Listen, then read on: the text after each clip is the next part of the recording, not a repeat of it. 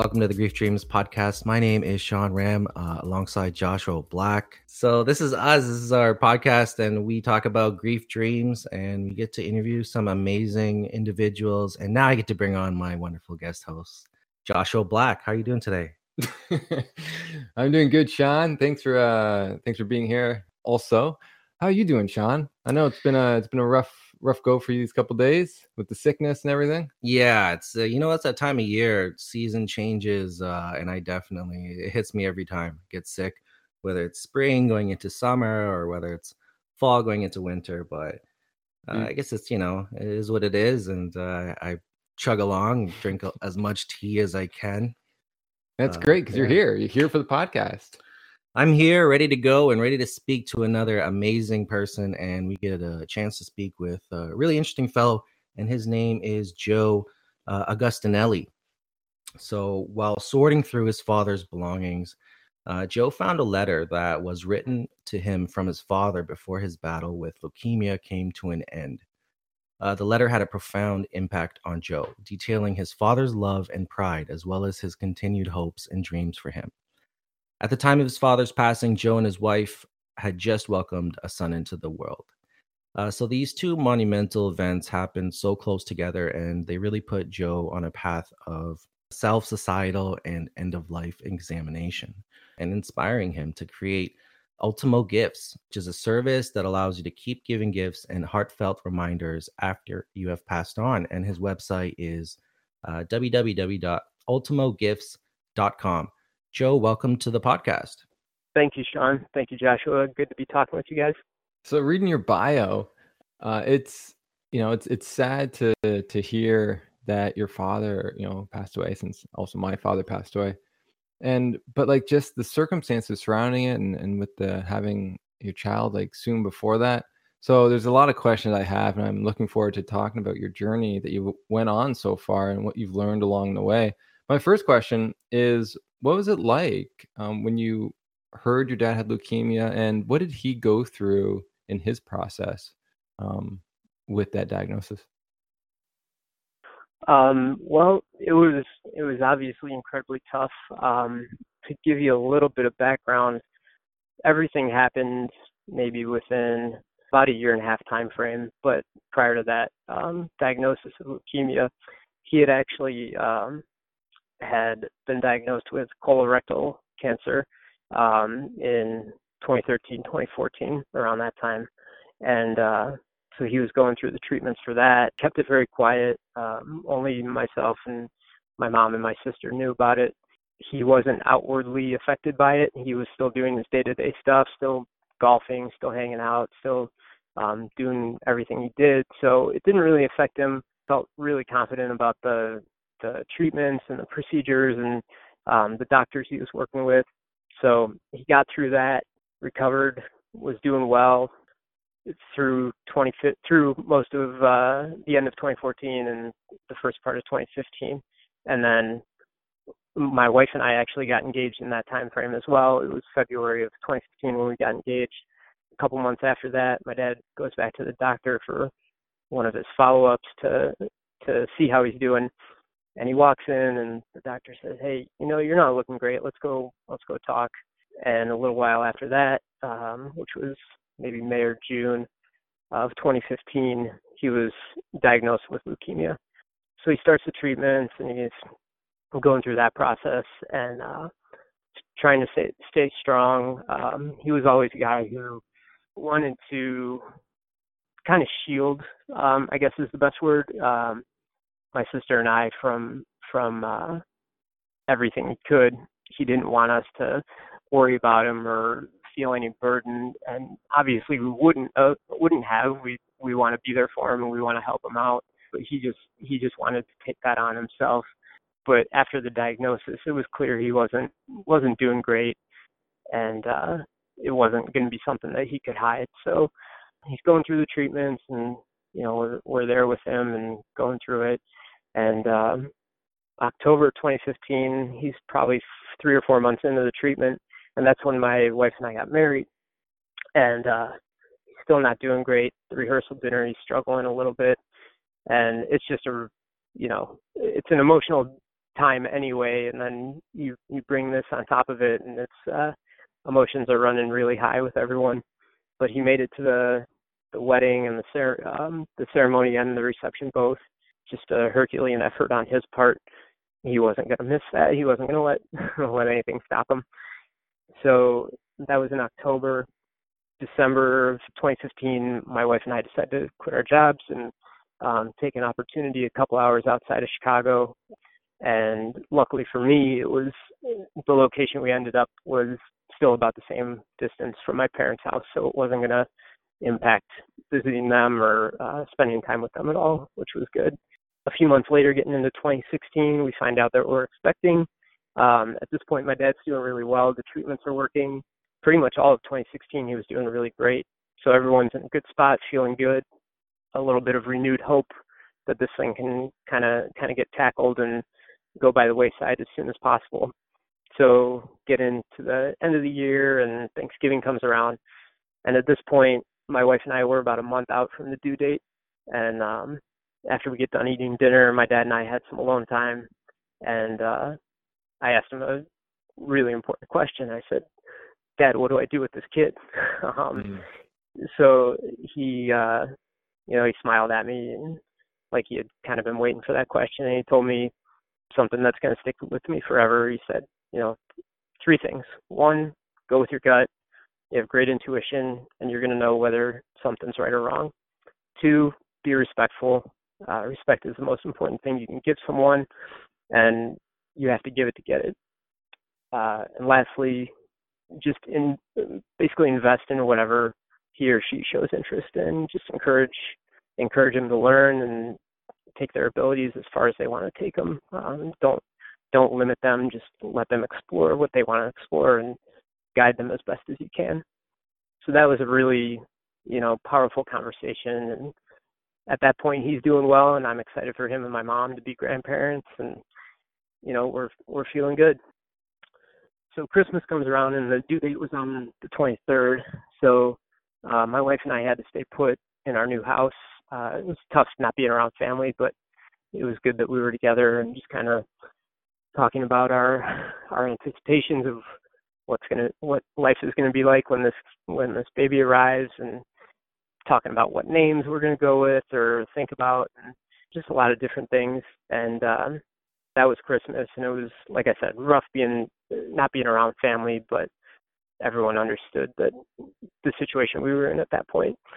So New Year's Eve, my uh, son is born, overjoyed. My wife and I are just ecstatic and spending time with this little guy. We're in, in the hospital for a couple of days, just getting everything in order. And um, my parents come and visit while we're in the hospital. And at this point, my dad's really not doing well. Um, the treatments that have been working, he's he's just not responding to them anymore. But it was another one of those instances where there was no way he was going to be be held back from uh from visiting his uh his first grandchild. So they they get to the hospital and bring up to the room and um it was an awesome visit. And uh as I'm walking walking out with my dad, my mom went to get the car and he said, you know, I got to I got to hold my grandson. And uh you know he he must have known at that point it was pretty close to the end. I'm gonna jump in. So what was that like for you to see that and to see your father making that effort to come see you even though he was so sick i mean it was just it was par for the course with him i mean he he just would do anything for us i mean he had made sacrifices his whole life professionally um he could have been making a lot more money doing something else but he wanted to make sure that he was home with his kids and going to our little league games and our concerts and whatever else we had going on. Um, we were just always a priority, and um, he uh, he wasn't going to let anything stop him. And um, you know, I, I say it's par for the course. I, I don't mean that I I don't appreciate what he did. I mean, I know it took it took an unbelievable effort on his part to make it, but I wouldn't have I wouldn't have guessed it would have gone any any other way. Mm.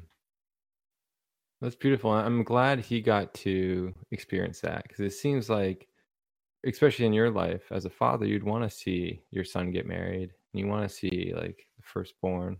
So like he he was able to hang on enough to reach some of these milestones in your life.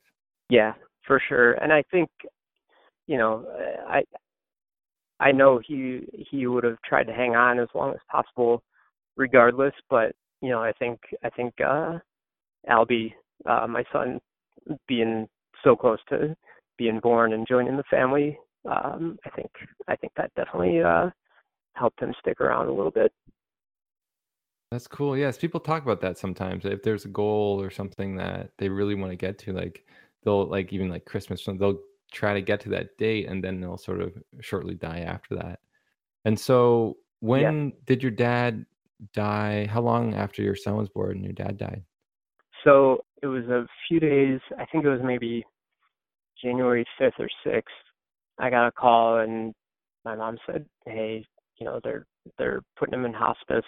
Um and uh he was in hospice for about a week and he passed away on January 13th. So it was almost exactly two weeks after after my son was born uh, that he wow. passed away.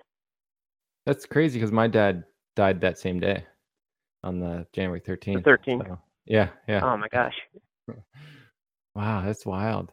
And so how was like how was that emotion for you? Because I can only imagine having a child and just being overjoyed and then also being sleep deprived. And then right. right and then you have to and your father dies and you have to like and then that hits you like a break like how did you deal with those like that up and that down? Because i'm guessing that would have been very drastic. Yeah i mean you hit on it exactly. I mean it's it's the highest of highs and the lowest of lows. And um it was just between when my when my uh, son was born and when my dad passed away, I was driving back and forth between my house and my parents' house every single, uh, not every single day, but several of those days in there, um, just trying to be in both worlds. And um, it's it takes a toll when you're at home. You're playing with this newborn kid, and it's just the most magical, amazing thing that you've ever experienced. And then the guy who raised you is out on the other end of that trip and he's he's struggling and weaker than you've ever seen him.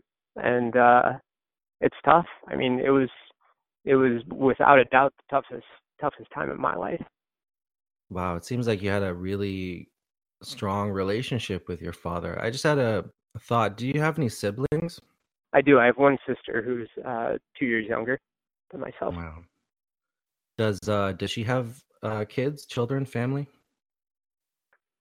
Uh, she does not have any kids. Um, she has a, a longtime boyfriend who um, who was uh, with us at that point in time as well, and um, it was she was able. She had a little more flexibility, um, and that was another thing. Like trying to trying to get back and forth each time I left either mine and my wife's house or left my parents' house, it was hard to leave for for different reasons, but um just just hard hard getting back and forth. And um luckily my sister who is just an incredibly strong person, she was able to be with my mom um pretty much the entire time.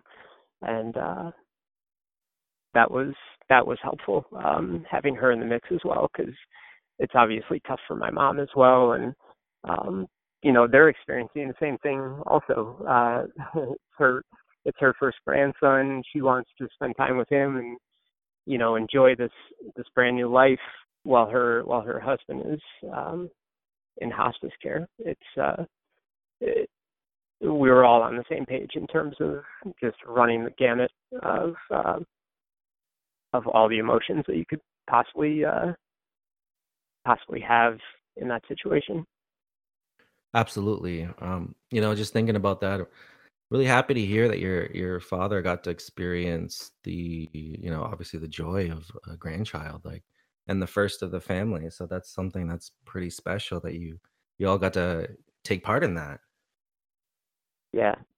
Yeah, and the one of the I mean, one of the toughest parts for me now, and I guess I'm jumping ahead a little bit, but um after Albie was born, anyone anyone in my family, anyone who knew my dad, they would look at him and say, "Oh my God, that's Gus," and Gus is my dad. I mean, just his his facial expressions, his mannerisms, like it's a really tough thing for me because I see how similar they are or would have been, and I know that relationship between my dad and my son would have just been just been unreal how how cool it would have been. Absolutely. Yeah.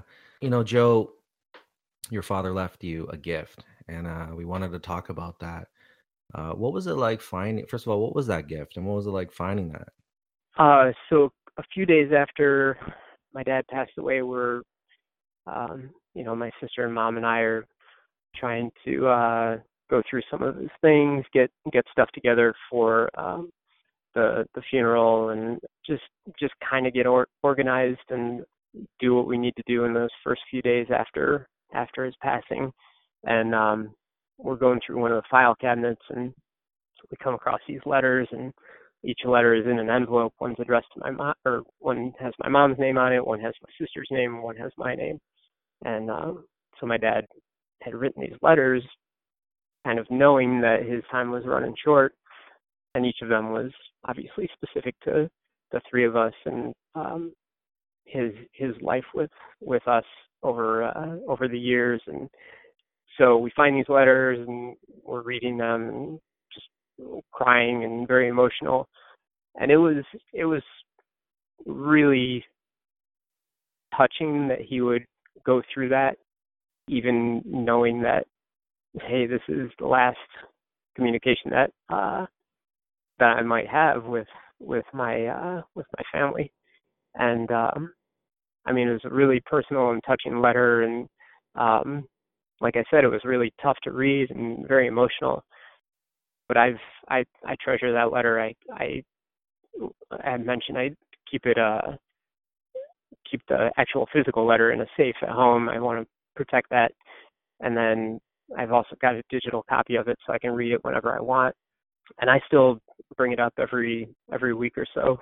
I try to try to read it and um it's actually been probably the best gauge of how I'm progressing through the grief process because like I said at the beginning couldn't look at that letter without tearing up um and now obviously I still get sad reading it because it it means my dad's gone but I'm also able to smile. Um, my dad did a really good job of capturing his self, I guess, as best as anyone could have in a couple pages. Um, it was just really thoughtful and comforting and supportive and talking about how proud he was of us and in his in his uh his way he was also trying to keep the mood light um with a couple you know just jokes and whatever else but and I was reading it the other day, and it actually reminded me. It's just a little off topic, but so my my grandpa, my dad's dad, he had a stroke and passed away about 30 years ago. So he had he had the stroke. Um, my dad went to see him in the hospital. He's spending spending time with him, and uh, my grandpa was like my dad, just always trying to keep things light and not not be too serious and didn't like to see people down or depressed or anything. And um so my dad and my grandpa are in the hospital bed or hospital room and um my grandpa looks up and he sees a priest walking by and uh my grandpa gasps and uh my dad says, What what's the matter? And uh the priest keeps walking past his door and continues down the hall. And my grandpa said, Jesus Christ, I thought he was here for me. so just, I mean, like these guys, so tough, just facing death in the face, and the the biggest concern in their life right then is just making sure that everyone else is comfortable, and that's just that's how they live their lives.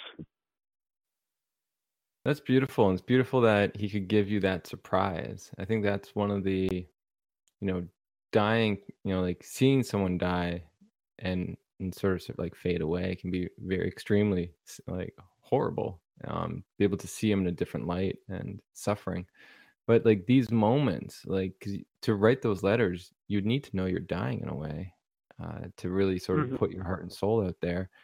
And he did that and he did and what a beautiful surprise that is. Like i can only imagine if i found something like that you know like that would have been something i would put in a safe too right? Because it's like the last thing and and it's like the advice and everything else he wants me to to know. And he probably knew you're going to reread it and stuff and um, i think that's beautiful so it's beautiful you continue to read it. So when you read it now do you get inspired? Is that like why you continue to read it? Is it like an inspiration? Like he left you some inspiring words in there to like keep going through the struggles? Yeah. Yeah, I mean, he he talked about and like I said, talked about how proud he was and just um the way the way I live my life. And he talked about my wife and how clearly happy she made me and just just a lot of touching things, but also some of what he's written has taken on a different meaning as I've gone through the grief process. Um, one part he talks about you know this this letter isn't supposed to be viewed with sadness. It's supposed to be joy. It's it's supposed to be joyful and a celebration of uh the time we got to spend together and all the joy that we brought into each other's life. And you know that that has taken on a a new meaning as i've as i've reread the letter um over the weeks and months and almost i can't believe it but it's almost been two years um since he passed away.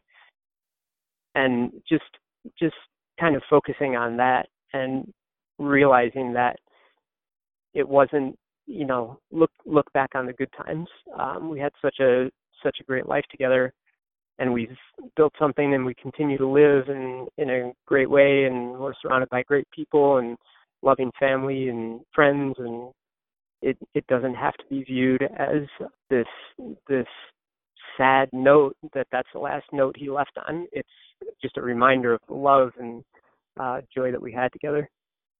Yeah, I think that's the the big takeaway, right? Like reminding yourself of the joy and love they've had for you, they have for you, as you continue to move forward through the grief process. And I, I it, it's wild because you keep talking about this, and man, like this is like the best gift ever. Like it's a gift that keeps on giving. You know, like depending on where you are in your in your journey i think wow that's so special because i don't know many gifts like that you know like a lot of gifts you get bored of you know like really soon right this one like keeps on giving i'm like wow that's so beautiful my question uh, did you get a chance to read uh, your mom's letter and your sister's or has like everyone just kept their letters private?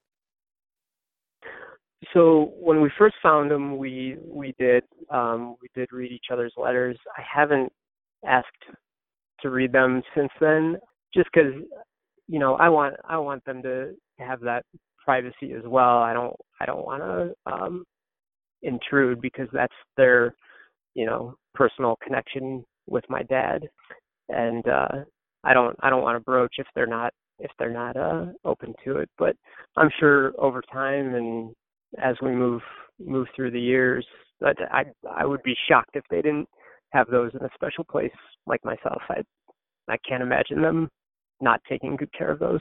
So, you know, I I would like to read them again, but like I said, it's it's their personal personal connection, and I don't want to I don't want to uh, intrude. It seems like uh, this has brought a lot more to your life than you maybe anticipated before you uh, received the letter from your father. And it also, uh, you know, like Josh you know to- told us alluded to that this is a big it's a big thing for us because a lot of times we uh, make negative assumptions about i guess you could say continuing a bond or attaching to attaching yourself to a letter or you know having something that that reminds you of your loved one that's passed it sometimes it can be looked upon in a in a negative way like it's not healthy or you know that person's not eh, again maybe negatively attaching themselves to something. But i think you you know this has shown that the, that's not the case. There's there's a different side to that. You can foster a, a, loving relationship with your loved one who's passed uh you know in in obviously in in the beautiful gift that you've got you know that you've received from your father this is you know amazing they say like a picture is worth a thousand words uh you've got a letter there that I'm sure every time you read it, you're getting something new from it. You're you're learning something a little bit different.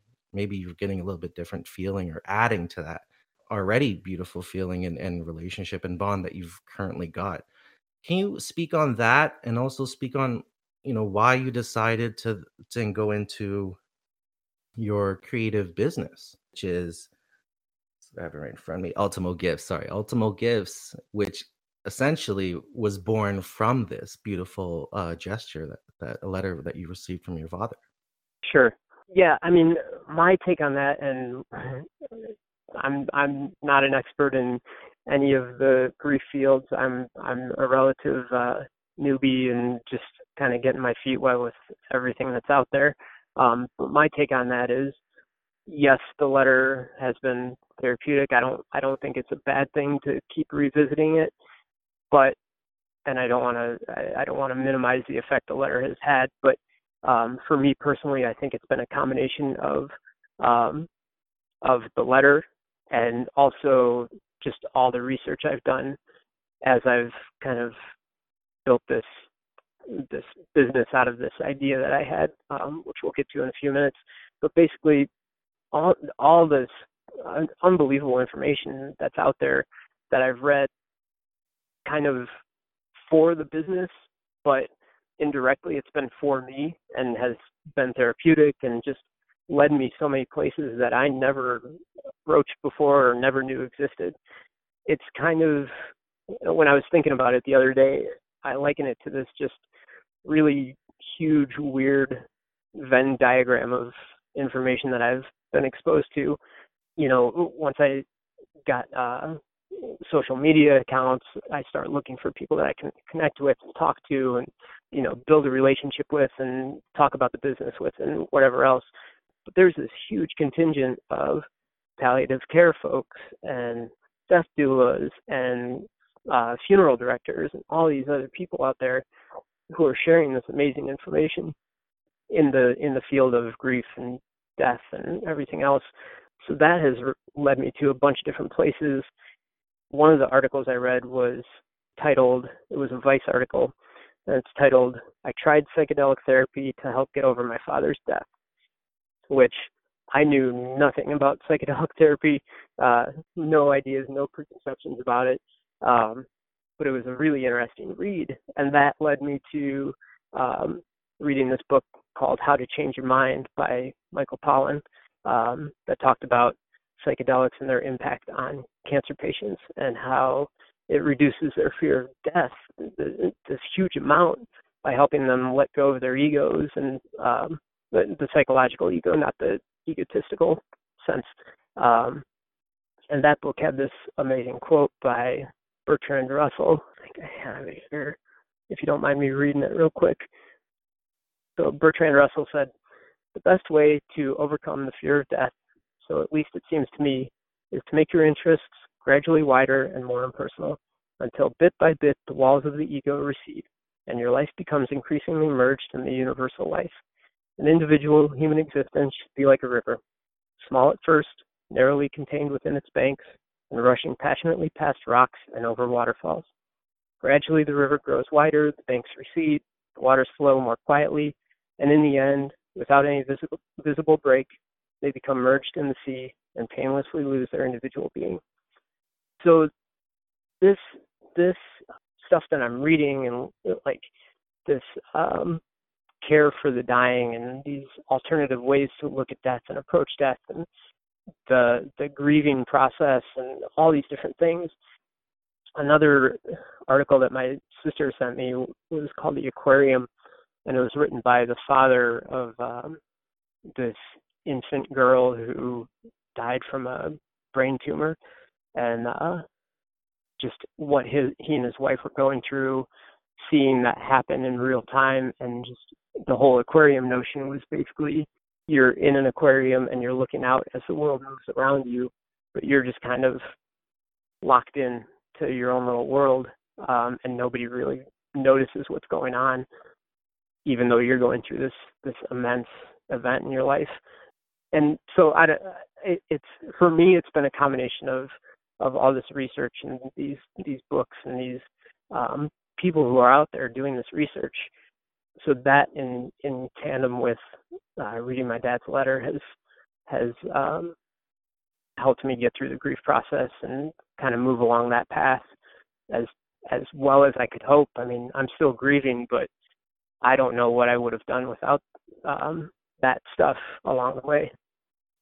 Interesting. And what was it through what you learned about, you know, new what you researched about the grief world and what's going on today and and also you know your own experiences what was it that made you want to now take this turn it into a business and share essentially share that um, process share that new knowledge with other people?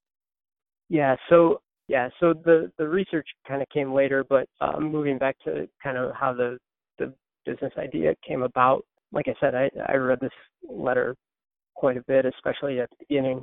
And um, I I had very little time to kind of properly grieve.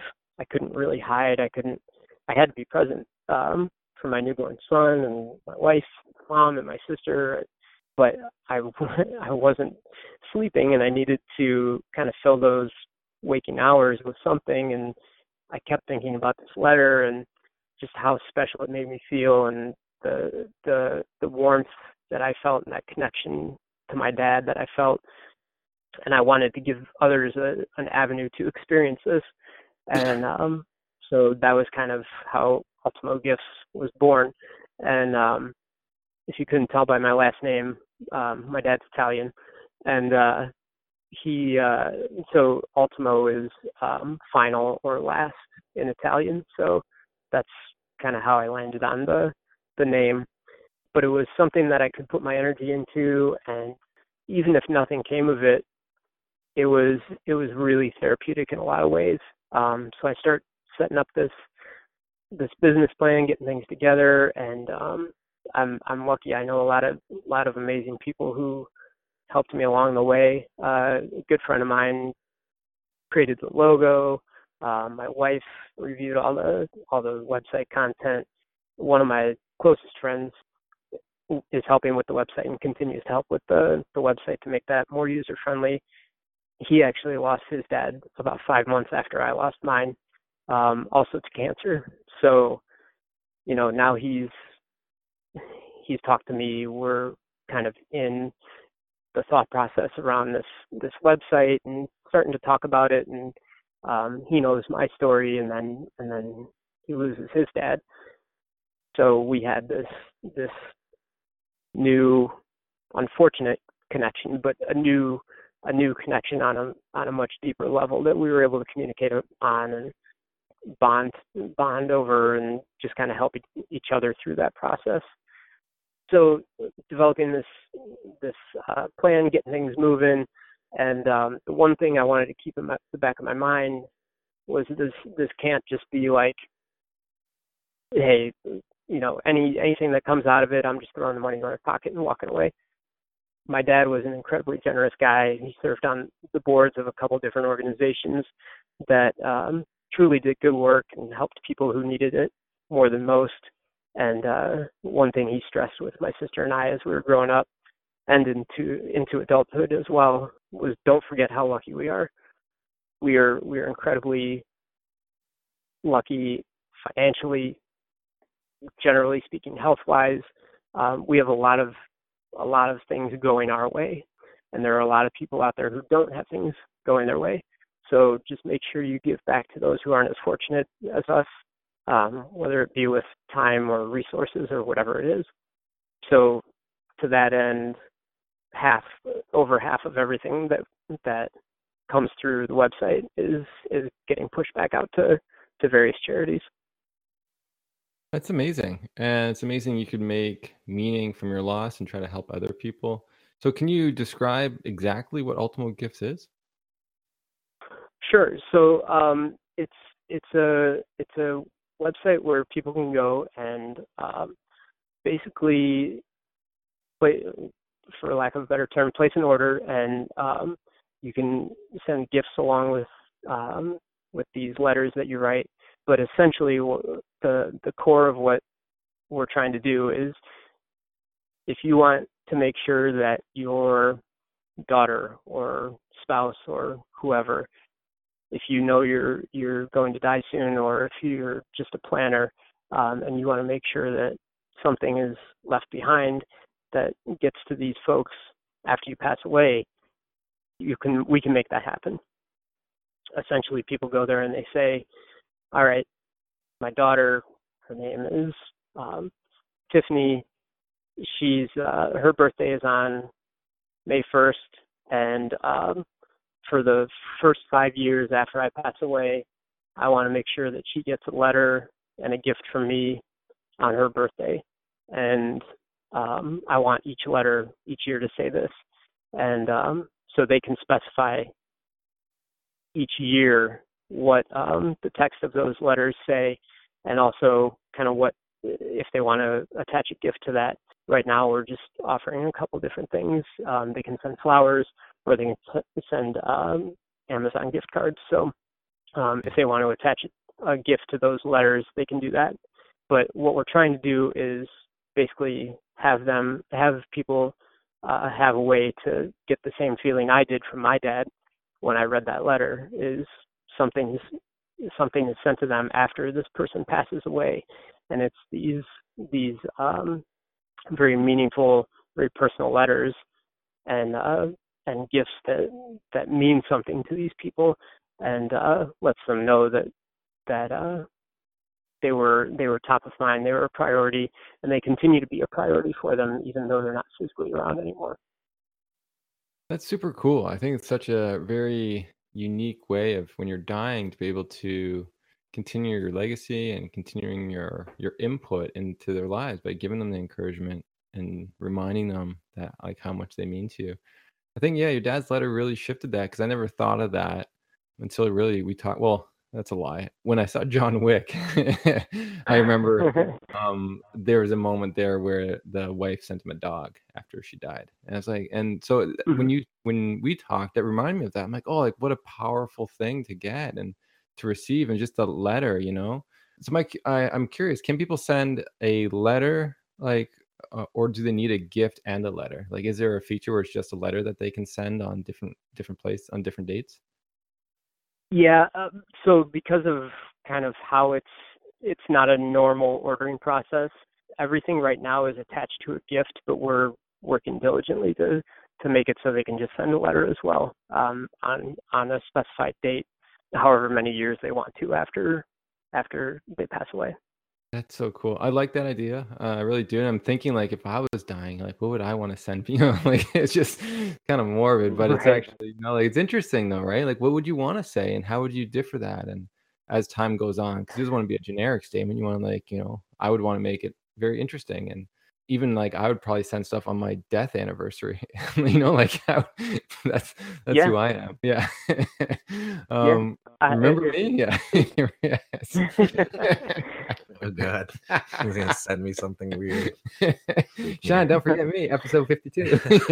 no, so at the end of the day, it's it's just really a cool concept, and so I guess the the idea is so how do you get people who are dying to to find out about you, right? Because I think the surprise element yeah. is a beautiful thing because if it like if I said, "Hey, Dad, give me some gifts after you're done," like so, it's not as I think special as if they found it, you know, or the mom found it, you know, like and then they set it up for everyone. Yeah, yeah, and it's it's a very it's obviously a very um, sensitive area, and not as everyone not everyone is as kind of willing to acknowledge death and talk about it and be open to this kind of thing and get prepared for the inevitable. Um, and it's it, we're trying to take very not cautious but very uh, specific steps um, to make sure that we're talking to the right people and we make our message as clear as possible because we don't want people to get the wrong idea. I mean, we we are there to help you. We want to make sure that you send you leave the message that you want to leave in a manner that you want to leave it, as opposed to us just kind of here's what's going to happen and you know this is this is the process. We want to be there helping along the way. Uh, and you talk about you know what what do I want to say in these letters? The way we're structuring the ordering process is you go through, you say, okay, uh, my daughter Tiffany, her birthday's May 1st. I want to send uh, a letter to her for five years after I pass away.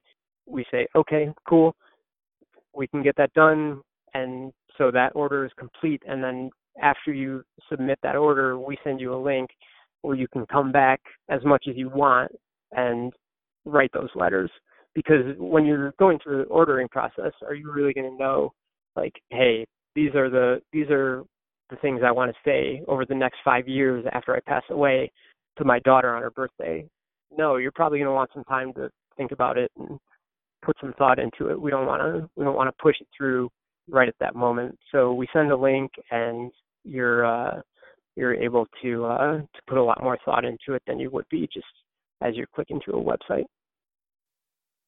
Well, I'm just thinking about this idea, and it's just uh, it's amazing. Like you know, I'm just so many different scenarios, and it's really an innovative, but it's a beautiful concept that I think people are gonna. I love. Uh, as soon as I heard it, as soon as you know we talked about this, we're like, man, like you just think about it, like a family, you know, is going through a loss, parents passed away, and you know, uh, maybe their child is young and they want to through that you know five years when the, that when that child is maybe 10 when that child is hitting the teens or when they're 18 all these stages in the life that if a parent is dying i imagine that they're thinking about this on their deathbed that uh, they won't get to live through their child going through all these process all these excuse me years in their life stages in their life. And now you're giving them an opportunity to to be a part of that still you know to write a letter and maybe when that kid hits 18 and it's a special moment for them they get this amazing letter from their parent that's you know touching them and who knows you know how how, how incredible that is for that person. Amazing. Yeah i i i think one of the and and like i said you're not going to be able to in some cases not be able to fully time exactly when this happens. I mean we we could probably um eventually evolve into that but the I think the biggest thing is like my so when I talked with my dad over Thanksgiving, like asking him what do I do with this kid, if he if he wrote a letter to me to 18 year old me and said, hey, when you have a kid, this is what you want to do. 18 year old me is going to say, what the heck? Like I this has no relevance in my life right now. But it's it was very very very meaningful to 35 year old me it's the ability to time that those messages as well that I think um, I think will help help people kind of frame what they want to talk about with with their loved ones. And that's uh you're addressing I think a big concern when people pass away is uh, what's going to happen to my loved ones. You know, that's it's funny like people even on their deathbeds are more concerned about other people, right? They're like you know they don't want their loved ones to suffer they don't want their children to go through things or their parents or their you know cousin whatever family members friends loved one. and so you're giving them a way to help ease that before they pass which i think is beautiful you know and i think you know listeners listening in i mean i'm sure you know you see the beauty and value of that too like you know just to be able to reconnect and uh see something beautiful get a beautiful gift you know amazing sorry, one last thing I wanted to talk about is uh, the Ultimo gifts. Now, is it right now? Do you have a different range of variety of different types of gifts? Like, what are some of the gifts that people like to, you know, give to each other? Yeah, right now um, we've we're somewhat limited in that we're we're only doing the the flowers and gift cards um, and and the um, eventual just just the letters, but we're thinking about expanding that down the line. Um, eventually it'd be awesome if we could just say, hey, send us a link to um, the gift that you want to send, and we'll make sure that we order it and have it have it waiting for uh, for your loved one when uh, when the time is right. But we're not at that point quite yet, so we're uh, we're keeping it simple with just the flowers and gift cards and letters right now. But um, you know, hopefully expand expand that out down the line. That's cool. So I'm glad it's gonna continue to evolve, and you're gonna be able to see, you know, like some of your some of your dad's legacy continue on through, you know, people using this this service. So I'm curious when it comes to grief dreams. Have you ever had a dream of your dad? Yeah. Um. My so kind of coupled with that lack of sleep, I never, I, I didn't get into uh, dream mode very often uh, the first several months after after my dad passed away. But he pops up here and there, and a couple of them have been pretty significant to, to me. Um, the one the one that stood out most, I think we emailed it back and forth about a little bit, happened a couple months ago, and um, and uh, I was so in the dream I'm playing with my son Albie, and uh, mostly holding him in my lap. And he was much smaller and less mobile than he is now, but it was just us. I mean, the setting was basically a dark background with just where we were sitting and myself and and Albie. And um, at some point in the dream, I realized that I was outside of that actual interaction. I was more watching it from a short distance. And while I'm watching this interaction, I realized uh, at some point the me playing with my son was actually my dad playing with Albie. And after you and I touched base about it, I, I gave the dream more thought. And to me, I think the meaningful or the meaning was partly about me becoming my dad and inter- interacting with Albie in a very similar manner as my dad did when he was raising me. He was um, silly and playful and attentive and just fun. And um, I I think I'm doing that uh, so far with Albie, and I, that's that's my intent. I want to have that same kind of relationship that my dad had with me. But the other thought I initially had was again, as I mentioned before, just the incredible bond that my dad and Albie would have had because of the many, many similarities they share. It's just it's just crazy how how much alike they are, and uh, I'm interested to see if that continues as he as he grows. I think I think he will uh, in some regards at least, but yeah, just kind of kind of keeping that in the back of my mind as as I watch watch Albie get older. That's cool. Um, it's, it's neat how you can look at the dream from all different perspectives and get different kind of meaning from it or um instead like it's a little about you but it's also something that you never got a chance for your to see and you get a chance to see it you know um when it comes to your father and Albie playing together like what a cool image that is you know like it's just like wow you, you got yeah. to sort of see that. And then you wake yeah. up and you have then you like interpret okay what does this mean and stuff. But at the end of the day there's so many different levels to to the dream. I think that's what's beautiful about it. It's like the letter you have of your dad. There's so many different levels to it. It's like whatever place you're at you can look at it from a certain way and, and see something different. Yeah absolutely. And and i've tried to try to stay more attentive to to my dreams and um especially when he when my dad makes an appearance because I know it's it, one way or another it's going to be meaningful to have him there, and just the significance of him of him being there is uh, is important and something I want to want to try to remember.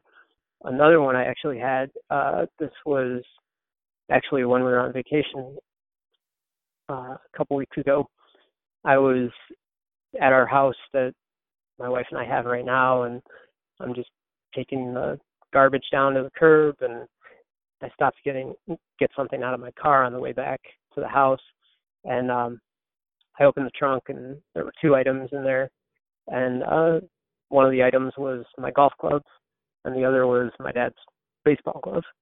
And in my dream I I thought to myself, Oh, I need to play catch with my dad. He's he's getting older and I'm not sure how much time we'll have left to do that. Um but golf, you know, we'll, we'll have plenty of time to play that over the years. And um, I woke up and it, the first thing was like, God, I I just miss, I just miss those those simple things that we were able to share. Just having a relaxing afternoon on a golf course, not worrying about anything, forgetting about our responsibilities. And to me, it meant, you know, it, it was a reminder to kind of take things slow, slow with my son and just enjoy those times that we have with each other, no matter the the circumstances. It doesn't have to be some huge event. We could be, you know, sitting together at a stoplight or sitting together in a golf cart or whatever it is. Just, you know, appreciating those times. That's beautiful. Wow, that's very interesting. I like how you sort of not only share the dream, but you could actually explain it a little bit more. That that's amazing. I'm curious, what is when you look back at your childhood, you know, with your dad, what was one thing that really one memory that sticks out?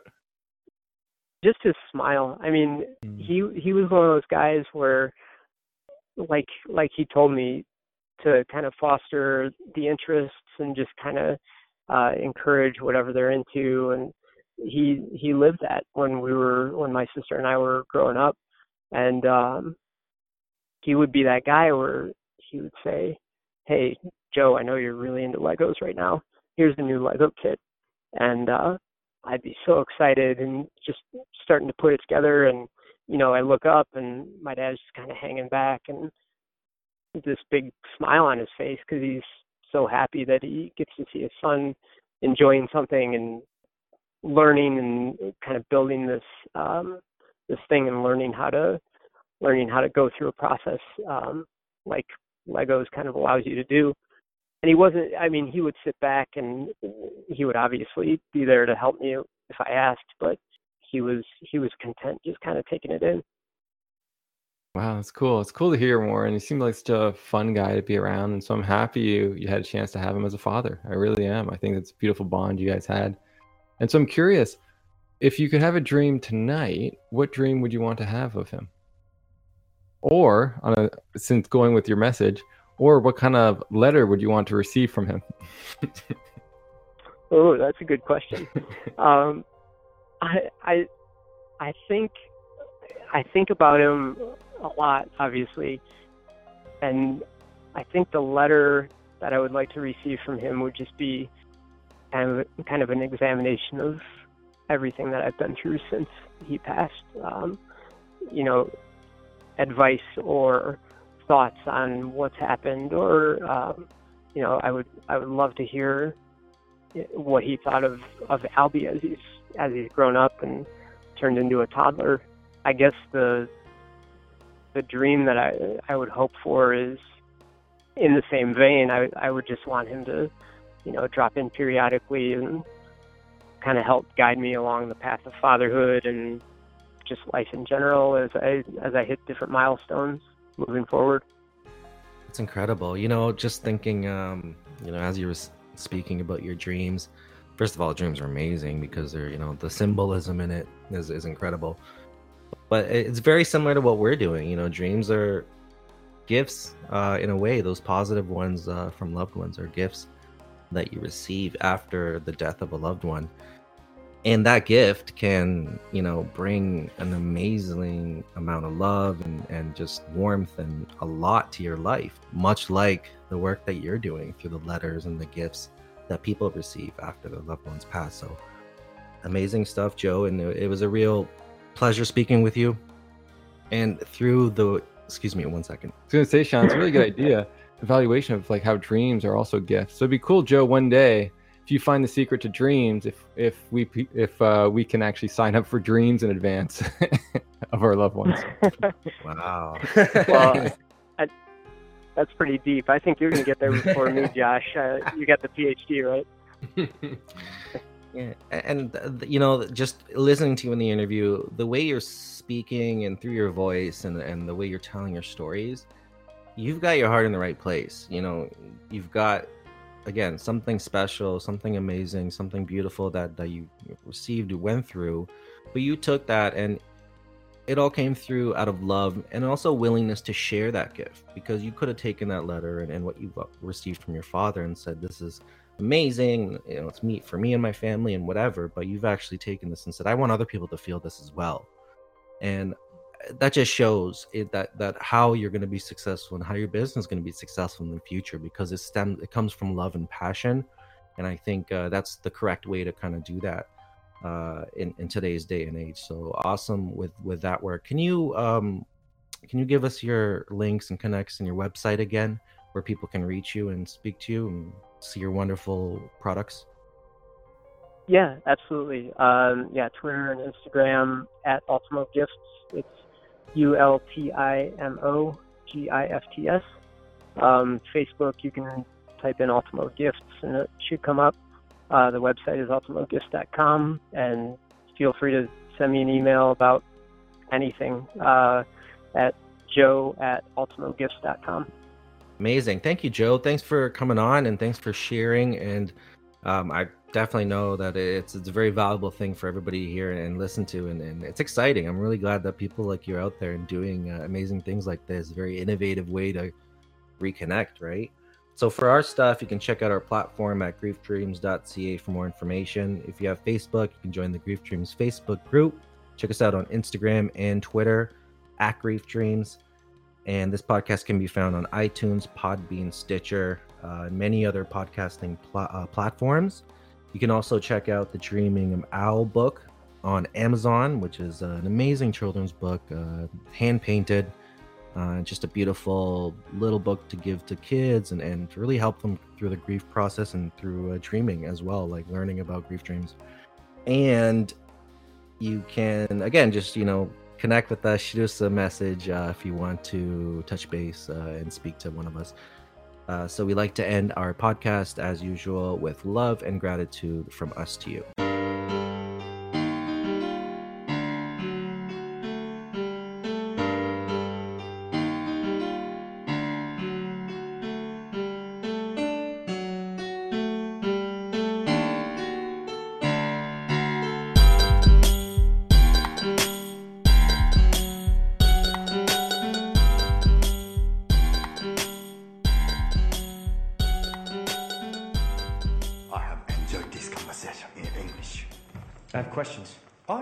Introduced myself. You have introduced yourself. This is a very good conversation.